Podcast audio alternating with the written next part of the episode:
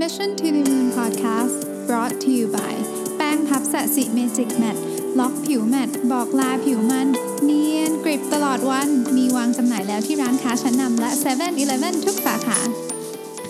สวัสดีครับ ยินดีต้อนรับเข้าสู่ Mission to the Moon Podcast เอพิโซดที่ 286 คุณอยู่กับประวิทยานุตสาหะครับ และวันนี้เป็น Tech Monday ครับ คุณแม็กซ์สวัสดีครับ ครับลุงเล็กเจริญสุขกุลครับ ครับ ก็คุณแม็กซ์หายไปอาทิตย์หนึ่งเนาะกลับมาแล้ว นะ มัน ครับ จังหวะไม่ไม่ตรงกันอืม อ่าใช่ช่วงนี้นี่งานแบบเข้าสุดๆเลยนะฮะทั้งผมและคุณแม็กซ์นะครับ อ่าวันนี้คุณแม็กซ์จะมาชวนเราคุยเรื่องไหนดีครับ ก็วันนี้ผมจะมาเล่าให้ฟังถึงเทคโนโลยีตัวหนึ่งครับ ที่มีความสำคัญอย่างมากในการพัฒนาโมบายแอปในในยุคเนี้ยนะ อืม อืมคราวนี้ก่อนที่เราจะผมจะอธิบายให้ฟังว่าไอ้เจ้าเทคโนโลยีไอ้เทคเทคโนโลยีตัวนี้เนี่ยมันมีความสำคัญอย่างไรเนี่ยต้องอธิบายให้ฟังก่อนว่าเฮ้ยการที่คุณจะพัฒนาโมบายแอปขึ้นมาสักอันหนึ่งเนี่ย อืม มันจะต้องทำอะไรบ้าง อืม เล่าให้ฟังคร่าวๆก่อนแล้วกันเนาะ โอเคครับ อืมก็คืออันดับแรกเลยนะ มันก็ต้องแน่นอนคุณก็ต้องมีแอปพลิเคชันของคุณ ไม่ว่าจะเป็น iOS หรือจะเป็น Android นะ อ่า ซึ่งภาษาที่เราจะพัฒนาเนี่ยก็เคยพูดใน EP ก่อนๆหน้านี้ละ ใช่ คุณก็ต้องเลือกเอาอืมคราวนี้เนี่ยเอ่อเจ้าโมบายแอปพลิเคชันเนี่ย แค่แอปพลิเคชันอย่างเดียวมันไม่พอละในยุคปัจจุบัน อ่า คุณคุณจะเห็นว่าเดี๋ยวเนี้ยหลังๆเนี่ยมันจะมีงานเบื้องหลังแอปพลิเคชันจำเป็นต้องต้องรีควายงานเบื้องหลัง เยอะขึ้น เช่น สมมุติว่าถ้าเกิดคุณอยากจะให้เอ่อ user หรือว่า customer ของคุณเนี่ยล็อกอินผ่านโมบายแอปของคุณได้โมบายแอปของคุณเนี่ยคงไม่ได้ทำหน้าที่จำอยู่แล้วล่ะว่า user ของคุณเป็นใคร คุณจำเป็นต้องพึ่งงานเบื้องหลังก็คือ มันจำเป็นต้องมีเซิร์ฟเวอร์หรือมีดัตเตอร์เบสมาเก็บข้อมูลพวกเนี้ย อืม งาน ครับ เบื้องหลังเนี่ยหรือลอจิกต่างๆ พวกเนี้ยแทนเอ่อคราวนี้ถ้าเกิดว่าคุณต้องมานั่งเตรียมความพร้อมของไอ้เจ้าแอปพลิเคชัน หรือว่าดัตเตอร์เบสพวกเนี้ยแทนที่คุณจะได้โฟกัสกับโมบายแอปเนี่ยก็อาจจะเสียเวลานิดหนึ่ง อืม ปัญหาเหล่านี้จะหมดไป ถ้าเกิดคุณรู้จักกับเทคโนโลยีตัวนี้ครับ ที่ชื่อว่า Firebase ครับ เป็นไงฮะเล่าเล่าให้ฟังนิดนึงขยายความนิดนึง Firebase เนี่ยเอ่อผมรู้จักกับมันมานานละตั้งแต่เมื่อน่าจะเจ็ดหกเจ็ดปีที่แล้วนั่นแหละ อืม อืมแต่ตอนนี้มันโดนแอคควายไปแล้วนะโดน Google แอคควายไปแล้ว อืม ตั้งแต่ปี 2015ละ ครับ อืม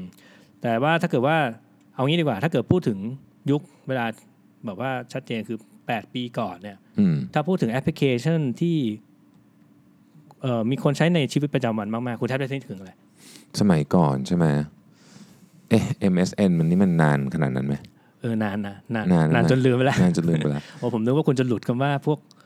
อะไร ICQ ICQ อะ อะไรเงี้ย ICQ นี่มันนานกว่านั้นนะคุณแมงนะ อ๋อเหรอ ICQ นี่น่าจะมี ICQ นี่มันเป็นรูปดอกไม้ เออ ใช่ไหม รูปดอกไม้ อ่าแล้วมันก็จะมีเสียงอะไรนะตึ้งตึ้งอย่างงี้ป่ะเสียงอย่างงี้ป่ะ ใช่ ตึ้งตึ้งอย่างเงี้ยฮะอ่าอ่าซึ่งเป็นเสียงที่แบบเราจะได้ยินกันทั้งวันนะฮะ เออมีอยู่ช่วงหนึ่งที่ผมก็เคยทำงานที่ต้อง implement ก็คือพัฒนาไอ้แอปพลิเคชันประเภทประเภทเอ่อประเภทเนี้ยให้กับที่บริษัทด้วยเหมือนกันนะ อืมอืมอืม สมัยนั้นเนี่ยคือเอ่อเขาเรียกไอประเภทไอแอปพลิเคชันพวกเนี้ยเขาเรียกว่าแชทแอปพลิเคชัน อืม หรือจริงๆ คือมันเป็น real time update application อืม ซึ่งสมัยนั้นเนี่ยการแชทเนี่ยดังมาก ใครๆ ก็อยากจะทำแชทกัน อืม MSN ก็ทำ ICQ ก็ทำมาสู้กันนั่นแหละ แม้กระทั่งเอ่อบริษัทที่ผมทำงานอยู่ก็ออกแอปพลิเคชันของเขาตัวเขาเองมาเพื่อให้เอ่อลูกค้าของเขาใช้นะครับ อืม ไอ้เทคโนโลยีตัวไอ้ที่แชทเอ่อแชทเขาใช้กันเนี่ยจริงๆศัพท์ในวงการเนี่ยเขาเรียกว่าผับศัพท์ อืม อืมผับ publication subscription อ่า อืม โเค หรือว่าเป็นการอัปเดตข้อมูลแบบ real time ที่จะทำให้เอ่อแอปพลิเคชันสามารถส่งข้อมูล แล้วก็คนรับสารเห็นข้อมูลแบบ real time ได้ อืม ครับ ครับ อืมเอ่อตัวอย่างก็ชัดๆเลยก็แชทแอปพลิเคชันก็มี แต่ว่าไอการทำงานประเภทนี้เนี่ยเอ่อหรือว่าการพัฒนาประเภทนี้เนี่ยโอ้ถ้าเกิดว่าเราต้องมันเริ่มต้นพัฒนาเองเนี่ยนะมันนานมาก เออ เพราะสมัยนั้นเนี่ยจริง ๆ เทคโนโลยีมันไม่ได้ง่ายค่ะมันไม่ได้ง่ายเหมือนตอนนี้ อืม อืมตอนนั้นนี่ถ้าเกิดคิดจะทำแชทแอปเนี่ยโอ้โหไม่รู้จะทำยังไงเลยอะเมื่อเมื่อแปดเก้าปีก่อนอะนะไฟเบสเนี่ย เอาฟีเจอร์เนี้ยดึงออกมาเป็นเซอร์วิส อ่า คื คือ อ เจ้า เน้น หลังบ้าน เออคือเน้นเรื่องว่าเฮ้ยถ้าเกิดคุณคุณทำเอ่อเว็บแอปพลิเคชัน หรืออะไรของคุณก็แล้วแต่เนี่ย แต่ถ้าเกิดคุณอยากจะได้ real time update หรือผับสับฟีเจอร์เนี่ย นึกถึงเราเลยไฟเบส อืม ในวงการสตาร์ทอัพเรียกว่าพอรู้จักกับไอ้เจ้า Firebase ตัวนี้ปุ๊บเนี่ย ก็ implement chat application เป็นของตัวเองกันใหญ่เลย โดยใช้ Firebase เป็นเบื้องหลังเนี่ยแหละ อ่าโอเค คือ Firebase เนี่ยมันโดนมันดังมาจากฟีเจอร์นี้ แล้วก็ตอนหลังๆเนี่ยพอถูกแอคควายไปด้วย Google อย่างที่อย่างที่เกิดมาตอนแรกนะ ครับ เอ่อมันก็โดนพัฒนาฟีเจอร์หลาย ๆ อย่างมากขึ้นเรื่อย ๆ เข้า จนตอนเนี้ย Firebase เขา ปรับตัวเองหรือว่าเรียกว่า Target ว่าฉันจะเป็นแพลตฟอร์มที่ช่วย Mobile Application Developer เลยอืม อืม คือถ้าเกิดคุณคิดจะพัฒนา Mobile Application เนี่ย แล้วคุณไม่มีความรู้เรื่องเซิร์ฟเวอร์ ขอแค่คุณรู้จักว่าคุยกับ Firebase ยังไง แค่นี้พอละ อารมณ์เหมือนเวลาเราเดี๋ยวนี้ไม่มีพวกทำเว็บไซต์สำเร็จรูปกันปะ คล้ายๆคล้ายๆอย่างนั้น อ่า คือก็แยกไปว่าไอ้ส่วนที่เราไม่สนใจแต่ อ่า สนใจเรื่องเรื่องใดเรื่องหนึ่งเนี่ย โอเค ก็โฟกัสเรื่องนั้น คือถ้า อืม คือจริง ๆ ถ้าเกิดว่าดีไม่ดีลอจิกในแอปพลิเคชัน หรือโมบายแอปพลิเคชันของเราอาจจะไม่ต้องมีกันเลยก็ได้ มีแค่เอินเทอร์เฟซเฉย อืม ๆอืมแล้วก็ย้ายลอจิกเข้าไปอยู่ในไฟล์เบสนี่แหละ เอ๊ะนี่ไม่เป็นเทรนด์ไหมคุณแม่ผมเห็นหลายบริษัทอย่างเช่นไลน์ก็ทำเขาก็โฆษณาหลายอันบอกว่าเฮ้ยคุณสามารถทำไอ้นู้นนี่ได้โดยที่ไม่ต้องเขียนโค้ดสับบรรทัดเลยอะ คล้าย ๆ กัน อืม อืมเพราะไลน์จริง ๆ ก็เอ่อข้างหลังก็เป็นแพลตฟอร์มครับขนาดมหึมาเหมือนกันนะ อืมๆ คือมีมีมีหลายโมดูล อืม อืมคือแต่ว่าของของไลน์จะไม่เหมือนกับไฟล์เบสคือไลน์เขาจะเขาจะใช้ให้คนมาใช้ซิสเต็มหรือว่าใช้ข้อมูลจากแพลตฟอร์มของเขาเอง อืม แต่ไฟล์เบสเนี่ยกลางๆ คือคุณคือเขาไม่จำเป็นต้องจะมียูเซอร์เป็นกลุ่มของเขาไง คือไฟล์เบสเป็นแค่แพลตฟอร์มที่คุณคุณคิดอยากจะทำโมบายแอปสักตัวหนึ่งขึ้นมาให้ได้น่ะก็ก็ใช้ได้แหละ โอเค อืม อ๋อ คราวนี้พอพอมันรวมกับไอตัวเออหรือ Google Acquire ไปปุ๊บเนี่ย อืม ความมันมีการอินทิเกรตกันกับเซอร์วิสของ Google มากขึ้นเรื่อย อืม ๆ ตัวตัวอย่างหนึ่งที่คิดว่าน่าสนใจที่ที่ตอนเนี้ยเฮ้ยถ้าเกิดจะเริ่มต้นทำก็อาจจะต้องลองคิดดูแล้วนะ คือเรื่องของ Machine Learning อืม อืมตอนเนี้ยคือถ้าเกิดคุณคิดอยากจะทำแอปพลิเคชันที่สมมุติเราถ่ายรูปเออเล่น ๆ ถ่ายรูปเพื่อนเรา แล้วเราสามารถดีเทคได้ว่าไอคนเนี้ยคือใครอะ่ะตอนนี้ทำได้เองแล้วนะ ด้วยไฟเบส face detection face detection และรวมถึงไปหาข้อมูลบางอย่าง ที่ อืม ที่เราอาจจะต้องไปทำงานเบื้องหลังนิดหน่อย ที่เพื่อ identify ว่าไอไอคนคนนี้คือใคร หรือว่า object เนี้ยคืออะไรอะไรเงี้ย อืม มันสามารถทำเองได้แล้ว อ่า คือถ้าเกิด โ ว่าเราต้องมานั่งทำโมดูลนี้เองเนี่ยนะโหต้องไปเอ่อเรียนรู้ Machine Learning อย่างที่เคยพูดถึงเมื่อตอนตอนตอนสมัยนู้นนะ แล้วก็ต้องมานั่งทำเทรน Data เองต้องทำโมเดลเองอู้ไม่ทันการละอืมตอนนี้ก็ใช้โมเดลโมดูลฟีเจอร์หนึ่งของ Firebase ปุ๊บคุณก็สามารถใช้ฟีเจอร์นี้ได้ พูดง่ายๆคืออย่างสมมติว่าเราเคยคิดจะทำกันนะเรื่องทำที่ทำเอาคล้ายๆกับ VR เอ้ยไม่ใช่ AR เข้ามาทาบบนบนหน้าลูกค้าหรืออะไรสักอย่างใช่ไหม เอยอันนั้นอันนั้นเออโทษทีเอ่อถ้าเกิดว่าเป็น Machine Learning เนี่ยมันเป็นการบางทีอาจเป็นต้องเป็น identify อ่า object โอเค นั้นอะไรอย่างเงี้ยนะครับ ก็คืออะไรก็ตามที่มันเป็นฟีเจอร์ที่เราเคยคิดว่าสมัยก่อนทำยากมาก เดี๋ยวนี้ง่ายขึ้นแล้ว ๆ ด้วย เยวนี้ Firebase ขึ้นอืม อืม ครับ ครับ แล้วก็เออมันก็มี tools หลาย ๆ อย่างนะที่ที่ผมคิดว่าน่าสนใจอืมสิ่งที่ผมคิดว่ามันเจ๋งที่สุดเลยนะของ Firebase เนี่ยนะครับ มันไม่ใช่ฟีเจอร์พวกนี้เลย อืม มันมีฟีเจอร์อยู่ตัวหนึ่งชื่อว่า Test Lab อืม อืม เป็นไงครับ Test Lab เนี่ยถ้าเกิดว่าคนที่เคยพัฒนาโมบายแอปพลิเคชันเนี่ยจะรู้ว่าโลกของโมบายแอปพลิเคชัน development นะนะเวลาเทสเนี่ยยากมาก อืม เพราะว่าอะไร มันไม่เหมือนกับการทำเว็บแอปพลิเคชันที่เอ่อเรามีคอมพิวเตอร์แล้วก็มีเบราว์เซอร์ที่ดูเหมือนจะเป็น universal ไปเรียบร้อยไปในตัวละคือเราไม่ว่าเราจะมี Chrome มี Safari มี IE เอ้ย IE ยังอยู่หรือเปล่า เออมีคนใช้ อยู่ไหมเมื่อ มีมีมี มีเหรอ มีอยู่ โอเค เดี๋ยวนี้เขาเปลี่ยนชื่อเป็น IE Edge หรืออะไรสักอย่างเนี่ย อ๋อ ม ฮะ อ่ะมันมีแค่เนี้ยมัน อืม ก็เทสอย่างมากก็ไม่กี่ไม่กี่เบราว์เซอร์เนาะ อ่า เอ่อแต่ว่าโมบายแอปเนี่ยความยากมันยากมาก เพราะว่าเดี๋ยวเนี้ยไม่ว่าจะไปอยู่คุณจะอยู่ฝั่ง iOS อืม หรือ Android อืม คุณมี device ที่มันไม่เหมือนกันอะ า เยอะมาก ใช่ใช่ใช่ใช่ใช่ ไม่ว่าจะเป็นจอเล็กจอใหญ่ ความละเอียดเยอะความละเอียดน้อยอย่างเงี้ยนะ อืม อืมใคร iOS เนี่ยก็ตอนนี้หลังๆก็ลำบากแล้วนะ เพราะมัน เพราะมีหลายหลายเวอร์ชัน นอืม อืมอืม แต่ Android ตอนนี้มันลำบากมาตั้งแต่แต่ไรละเพราะว่า มี พี่แกเล่คนรบทุก เปิ เวอ ด ร์ชัน เออ เลย พี่แกเล่นเปิดให้ค่ายมือถือไปพัฒนาเอาเองเลยเอออย่างเงี้ยอืมคราวนี้เนี่ยการจะเทสว่าเอ้ยแอปพลิเคชันเราไปอยู่ในโมบายเอ้ยไปอยู่ในไอ้ดีไวซ์ต่างๆเหล่านั้นเนี่ยแล้วมันทำงานได้ถูกต้องตามที่เราคิดไว้เนี่ย โหกว่าจะนั่งต้องนั่งโหลดแอปพลิเคชันไปลงไอใน de- ใน device พวกนั้นเนี่ย อืม ทีละตัวทีละตัวแล้วนั่งกดเงี้ยโห ยากมาก อืม ขนาดเอาเอาคนทำยังเสียเวลาเลย เพราะว่ากว่าจะ deploy ลงลงไอไอโมบายเดเวิ์ได้เอง แล้วจนถึงขั้นที่ปล่อยให้คนไปกดได้เนี่ยกินเวลาเป็นชั่วโมงชั่วโมงนะ แล้วมันก็ต้องลองทุกฟีเจอร์ด้วยเนาะ อืม ถึงจะ ใช่ ชัวร์ ใช่ ใช่ไหม อืม อืม คราวนี้ไอ้ test lab เนี่ยมันจะช่วย simplify หรือทำให้ไอ้ process เนี่ยมันง่ายขึ้น คือเราสามารถที่จะเอาโค้ดของเราเนี่ยเหมือนกับจำลองไปลงไอ้ device ต่างๆ เหล่าเนี้ย อืม แล้วเราสามารถเขียนสคริปต์เข้ามา เฮ้ย กดปุ่มนู้นปุ่มนี้สิแล้วเอาผลลัพธ์มาดูหน่อย มันสามารถแคปเจอร์หน้าจอเอ่อหน้าจอที่เทสมาให้เราดูได้ หรือแม้กระทั่งทำรีพอร์ตมาให้ดูว่าเอ้เทสคลิปที่เราเขียน 1 2 3 4 อันไหนรันผ่าน อันไหนรันไม่ผ่านใน device ใดๆได้เลย พูดง่ายคือเหมือนคนทำแต่ว่าอันนี้อันนี้เป็น machine learning ทำเร็ว เป็นเป็นหุ่น ยนต์ ยนต์ เป็นหุ่นยนต์ ไม่ใช่ machine อ่ะ learning หุ่นยนต์นิดหน่อยเป็นสคริปต์อะเป็นโรบอทอืม อืม อืมก็จริงๆแล้วผมว่าฟีเจอร์ที่ที่นักพัฒนาส่วนใหญ่ควรจะให้ความสำคัญนะ อันเนี้ยเขาเรียกว่าการทำ integration test อืมไม่ว่าคุณจะทำเว็บอะไรเนี้ยหรือว่าจะทำโมบายแอปเนี่ยคุณควรจะให้ความสำคัญกับการทำเทสตัวเนี้ยก่อนเลย integration test เพราะว่าคุณเทสเป็นส่วนๆไปอ่ะก็ไม่รู้เหมือนกันว่าไอ้ส่วนๆเนี่ยมันจะทำงานเหมือนกันได้ไหมอ่ะทำมาเอามาประกอบกันเข้าแล้วจะทำงานด้วยกันได้ไหม อืม ก็วันนี้สั้นๆก็คือมันแนะนำให้รู้จักกับเทคโนโลยีที่ชื่อว่า Firebase เรียกว่าว่าถ้าคุณรู้จักกับ Firebase เนี่ย คุณอาจจะไม่จำเป็นต้องพัฒนาเซิร์ฟเวอร์ของคุณเองก็ได้ อืม คือ ครั คุณ บ คุณไปโฟกัสที่โมบายแอปพลิเคชันของคุณ ก็จะทำให้คุณได้แอปพลิเคชันของคุณได้อย่างรวดเร็ว ทันการในยุคปัจจุบันเนี่ยแหละ ครับ โอเค ก็มีความรู้เพิ่มขึ้นมาเล็กน้อย เล็กน้อยนะฮะ หน้า ก็ส ตา นุกดี หน้าตาก็ยังมึนงง ก็ยัง เห มึ อน เดิ ง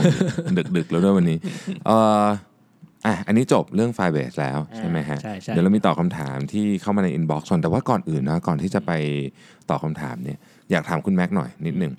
คือจริงๆต้องบอกว่าถ้าเอ่อท่านผู้ฟังทุกท่านเนี่ยคงจะคุ้นเคยคุณแม็กซ์ดีอยู่แล้วนะ เพราะคุณแม็กซ์ก็เป็น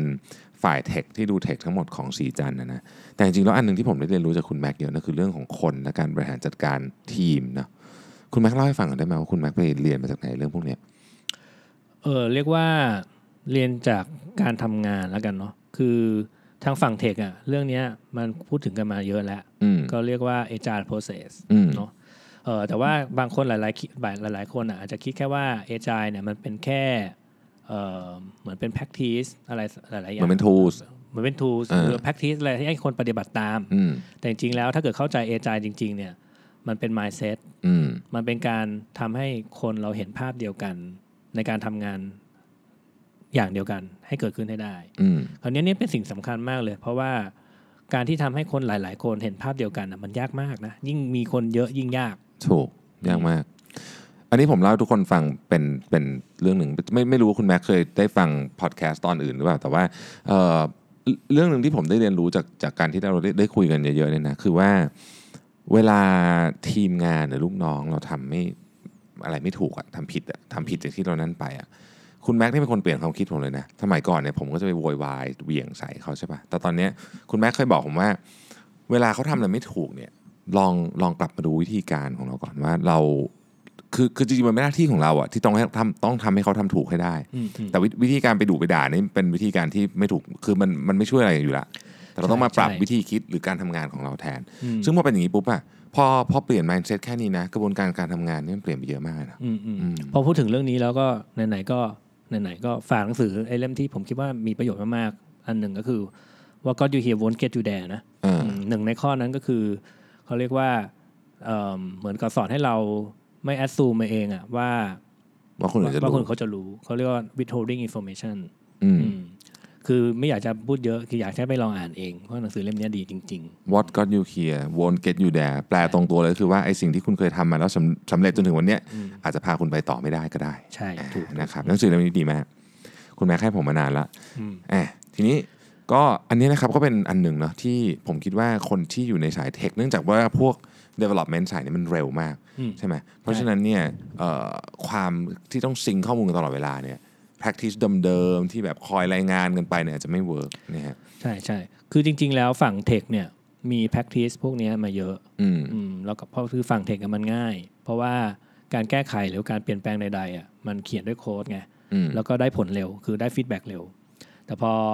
หลังๆเนี่ยเริ่มพอไอ้วอร์ดดิ้งพวกเนี้ยมันเริ่มดังมากขึ้นเรื่อยๆเฮ้ยมีฉันอยากเห็นใครเห็นบริษัทที่ประสบความสำเร็จใช้ AI practice หรืออะไรพวกนี้ก็ฉันอยากใช้บ้างจังเลย อันเนี้ยมันยาก เพราะว่าบางทีเนี่ยผลลัพธ์ของการแอคชั่นของคุณที่คุณเกิดขึ้นใน business เนี่ยฟีดแบ็กที่ได้กลับมาให้คุณเรียนรู้เนี่ยมันไม่ได้ได้ทันที อืมมันนาน มันใช้เวลา อืม อืมอย่างเช่นถ้าเกิดว่าอย่างของเราเนี่ยบริษัทที่เอ่อเราขายของให้กับลูกค้าไปเนี่ย กว่าเราจะรู้ว่าลูกค้าชอบหรือไม่ชอบเนี่ย เราไม่รู้ทันทีหรอก เราใช้เวลาอย่างน้อยก็เป็นอาทิตย์อ่ะ อืม ก็จะรู้ว่าเขาชอบหรือไม่ชอบอะไรเงี้ยนะครับอืม ซึ่งมันก็ทำให้กระบวนการต้องถูกปรับ อืม แต่อย่างไรก็ดี mindset นี้ก็เป็น mindset ที่ถูกต้องนะ ใช่ใช่ ผมว่า ซึ่งซึ่งคุณแม็กก็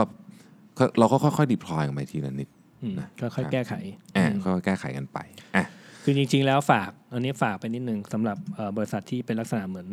เขาเรียกว่าเป็นไทยเคาเจอร์แล้วกัน ส่วนใหญ่ อื ที่ ม เกิดขึ้นคือคือคือกับเอ่อบริษัทแบบเราเนี่ยแหละ อืม คือมันไม่มีโอกาสได้สอนคนให้รู้ว่าความสำคัญของการเรียนรู้ไปด้วยกันอ่ะ มันเป็นยังไงอืมถ้าเกิดว่าเห็นภาพด้วยกันแล้วแล้วทำให้เขารู้ว่าเหตุผลที่ตัดสินใจว่าทำไมฉันถึงตัดสินใจแบบนี้แบบนั้นทำให้ชัดเจน อะไรหลายๆอย่างมันจะง่ายขึ้น อืม กับเราเองกับลูกน้องเราด้วย เราเองก็เริ่ม practice นี้มาช่วงหลังๆ นี้เนาะพยายามทำคือเวลาทำ practice เนี่ยมันจะมีความรู้สึกอันหนึ่งคุณแม่ที่เมื่อเมื่อกี้เราคุยกันในห้องประชุมอะบอกว่าเอ่อตอนที่ทำอะตอนที่ทำอันเนี้ยพยายามจะทำให้ทุกคนเห็นภาพเดียวกันเรียนรู้ไปด้วยกันเนี่ย มันรู้สึกเสียเวลาเนาะเหมือนกับเราคิดเราอยากเราทำคนเดียวเร็วกว่าใช่ไหม อืม แต่ว่าไอ้เวลาที่เสียไปตอนแรกอะมันคุ้มกับกับเวลาที่ต้องไปเสียตอนหลัง เพื่อที่ต้องไปตามเก็บงาน ใช่ ทีหลังถูกไหม คิดก่อนสักนิดนึง อืม อืมดีกว่าไปด้นสดเอาอะเนาะ ใช่กระบวนการนี้ก็ควรจะให้เวลานิดนึง ใช่ใช่ นะฮะ อืมก็เป็นเรื่องสำคัญขององค์กรก็นะต้องต้องฝึกฝนอยู่เรื่อยๆแหละ ใช่ผมว่า ของ ผม แบบนี้มันไม่ได้เกิดขึ้นมาทันทีที่คิดได้ปุ๊บแล้วจะทำได้ต้องค่อยๆ ฝึกฝน ต้องค่อยๆปรับ mindset กันไป ครับ ครับ อ่ะตอบปัญหาประจำวันเนาะ อ่ะ อืม ครับเรา พ ไม่ อดีมันมีเรื่อง ปัญห ดังขึ้นมาช่วงเนี้ยเออ ใช่ จริง ๆ ดังมาตั้งสองอาทิตย์แล้วพอ สอง ดี อาทิตย์ ครั้ ละ งที่แล้วไม่ได้มา อืมเจ็ดร้อยเจ็ดสิบสามล้าน เอ่อ อ่า พาสเวิร์ด พาสเวิร์ดถูกแฮก อืม อืม จะป้องกันอย่างไรอืมก็ขั้นแรกก็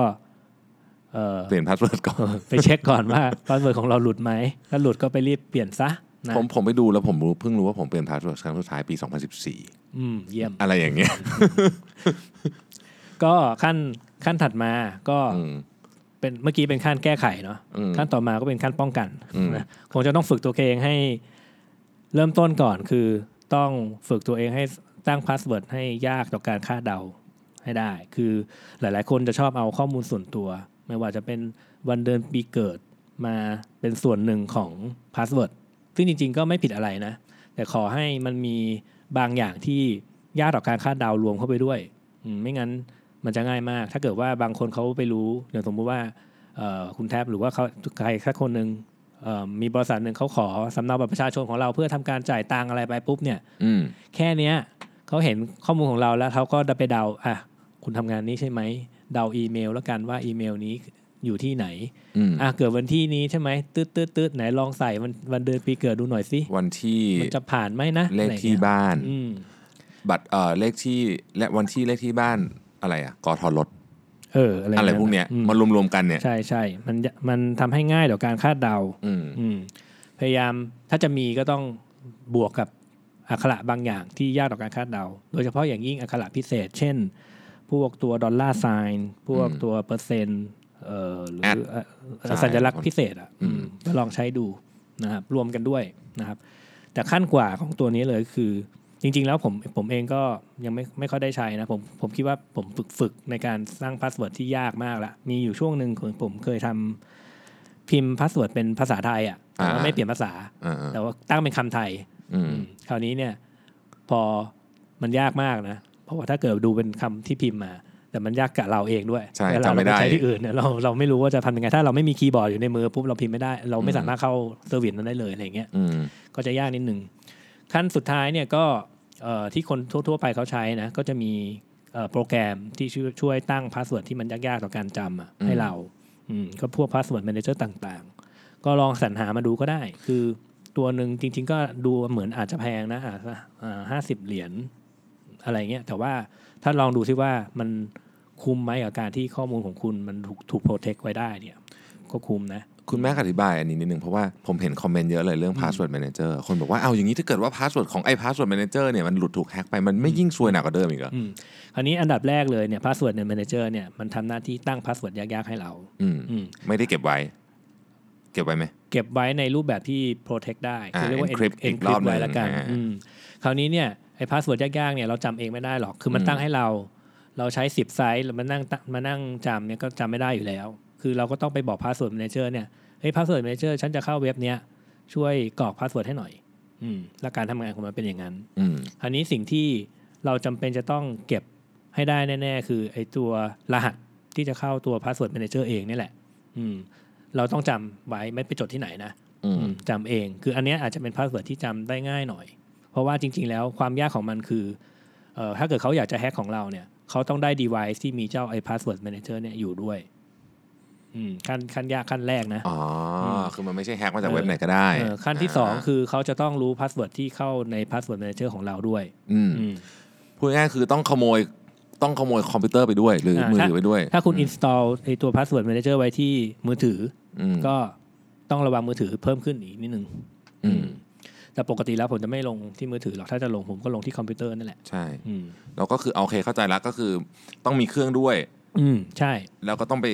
หาอีกว่ามันคืออะไร ใช่ ถ้าส่วน ใช่ นั้น คือมัน เป็ ก็ สองอย่ ถึงแม้ สอขั้น ว่าไอ้ device หรือที่เรา install password manager หายไป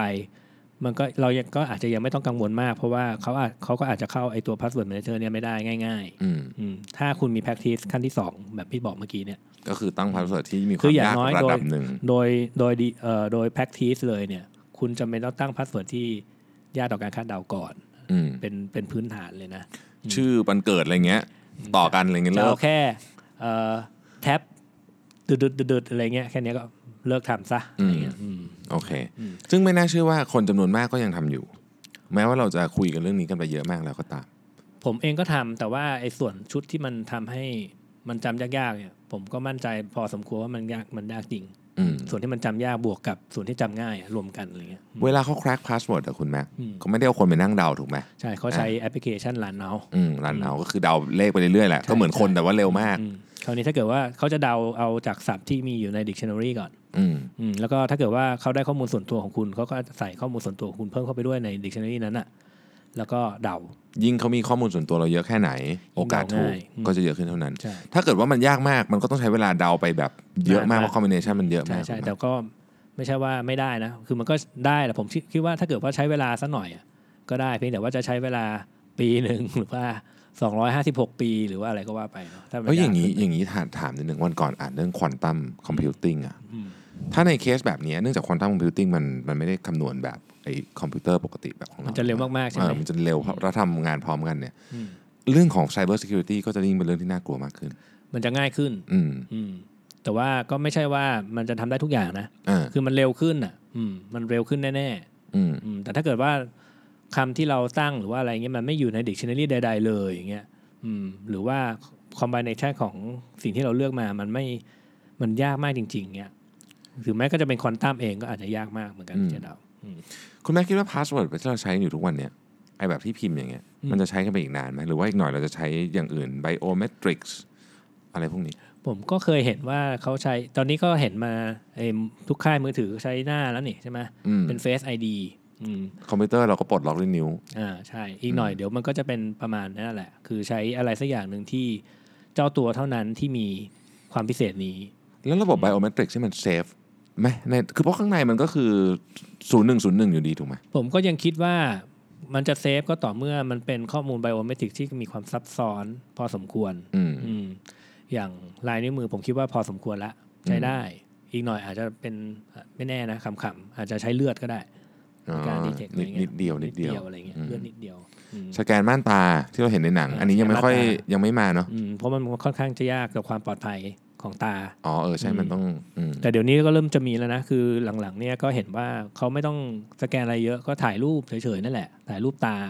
คือเห็นแอปพลิเคชันที่ถ่ายรูปตามาใช้เพื่อการแพทย์ละอีกสักพักหนึ่งเดี๋ยวต้องมีแอปพลิเคชันถ่ายรูปตามาเพื่อ security purpose แน่นอน อืม อืม ครับ อ่ะยังไม่จบยังไม่จบเดี๋ยวเรื่อง password เนี่ยยัง เอายัง มี ไง อีก อ่ะโอเค สุดท้ายเนี่ยเอ่อบางเว็บไซต์ที่เอ่อถ้าเกิดเขาเปิดโอกาสให้เขาใช้ฟีเจอร์ตัวหนึ่งที่ชื่อชื่อว่า two factor authentication เนี่ย อ่าเหมือน Google อ่าควรจะพิจารณาใช้ดูไอ้เจ้า two factor authentication เนี่ยทำงานยังไง สมัยหนึ่งตอนผมทำงานเมื่อสิบกว่าปีก่อนอะเอ่อบริษัทก็จะให้ดิจิตอลคีย์ อืม หน้าตาเหมือนเครื่องคิดเลขขนาดเล็กมาให้ แล้วก็ก่อนที่จะล็อกอินเข้าเครื่องอะต้องกดรหัสตรงนี้เพื่อให้ได้รหัสที่ได้จากไอ้เจ้าเครื่องเนี้ยก่อน อืม อืมเครื่องเนี้ยปกติมันจะทำการซิงค์วันเวลาว่าวันเวลานี้คู่กับรหัส ID ของคนคนนี้มันจะได้เลขมาเป็นอะไร อืม เออแล้วก็ใส่ตัวเลขเนี้ยไปกับไอตัวที่เราอยากจะให้ล็อกอิน มันถึงจะเอา authentication authentication ผ่านหรือล็อกอินผ่านไม่ได้นั่นแหละ อืม มันคือ OTP ใช่ไหม ไม่ใช่ OTP OTP มันจะต้องเขาเรียก OTP มันคือ one time password เขา อืม ส่งเอ่อธนาคารส่งรหัสที่ใช้ได้ครั้งเดียวผ่านมือถือมาให้เรา อ่า อืมแล้วอันนั้นเราก็ใช้เออเออใช่จริง ๆ ก็ก็ถือเป็นเป็น two factor อีกขั้นหนึ่งเหมือนกัน ได้ได้เหมือนกัน OTP ก็ถือเป็นขั้นที่ 2 เหมือนกัน อันนี้พูดถึง device อีกตัวหนึ่งก็คือ device ที่ generate password พิเศษ อืม ขึ้นมาให้เราโดยที่ไม่ต้องรับ OTP อืม อืมไอ้พาสเวิร์ดตัวเนี้ยจะเปลี่ยนแปลงไปตามเวลานู่นนี่นั่นอันสมัยก่อนเนี่ยดีไวซ์ตัวเนี้ยเนี่ยโอ้ถ้าเกิดมีเนี่ยหรูหราไฮโซมากนะคือเป็น ม security ๆ ขั้นสุด อ่าใช่อ่า ปกติพวกแบงก์อะใช้กัน อืม แต่เดี๋ยวนี้มันไม่ต้องใช้แล้ว บางเว็บก็จะใช้แอปพลิเคชันบนมือถือนี่แหละ เจนเอาเจนโค้ดให้ได้เหมือนกันได้ผลลัพธ์เหมือนกันขอโทษทีเมื่อกี้เนี่ย OTP ก็ถือว่าเป็นรูปแบบหนึ่งของการทำ two two factor authentication เหมือนกัน เพราะว่าธนาคารจะส่งเลขพาสเวิร์ดที่ใช้ได้ครั้งเดียวมาให้เรา อืม แล้วเราก็ต้องดูจากแมสจาก SMS ของเราเนี่ย อืม ในการใส่เพื่อล็อกอินเข้าไป อืม อีกแบบหนึ่งก็เป็นขั้นที่สองนั่นแหละ two factor authentication คือ ไม่ได้ authenticate ด้วย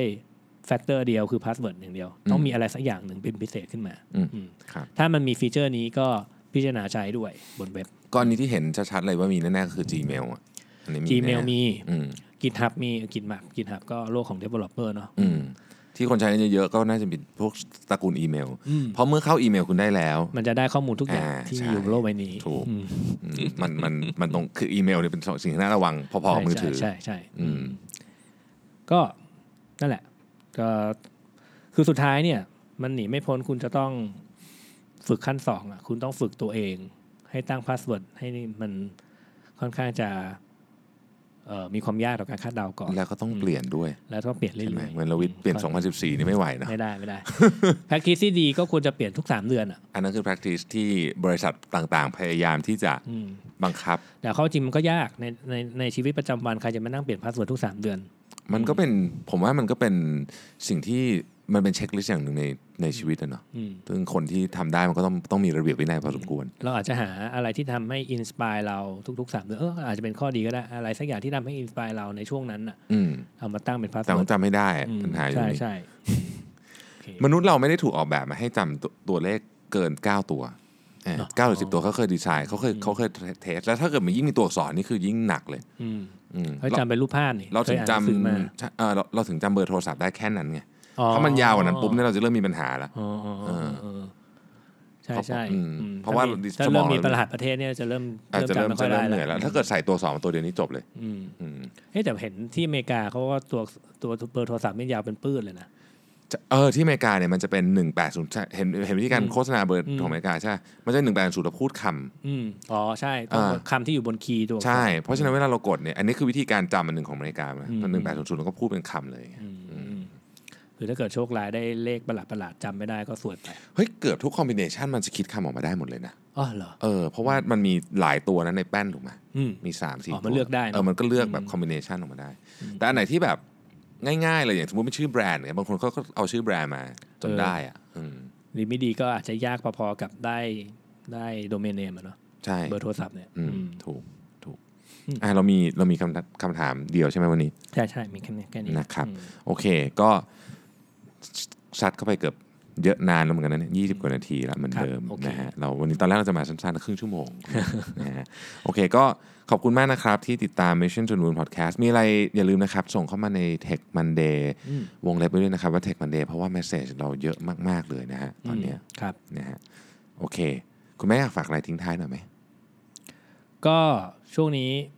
นอกเรื่องเลยแล้วกันเนาะ อืม อืมจะเอ่อปีใหม่จีนแล้วก็ขอให้ทุกคนเฮงๆกันแล้วนะครับ ล่วงหน้านะครับเอ่อซินเจียยู่อีซินนี้หัวชัยนะครับ ขอบคุณมากนะครับทุกคน แล้วเดี๋ยวเราพบกันใหม่ใน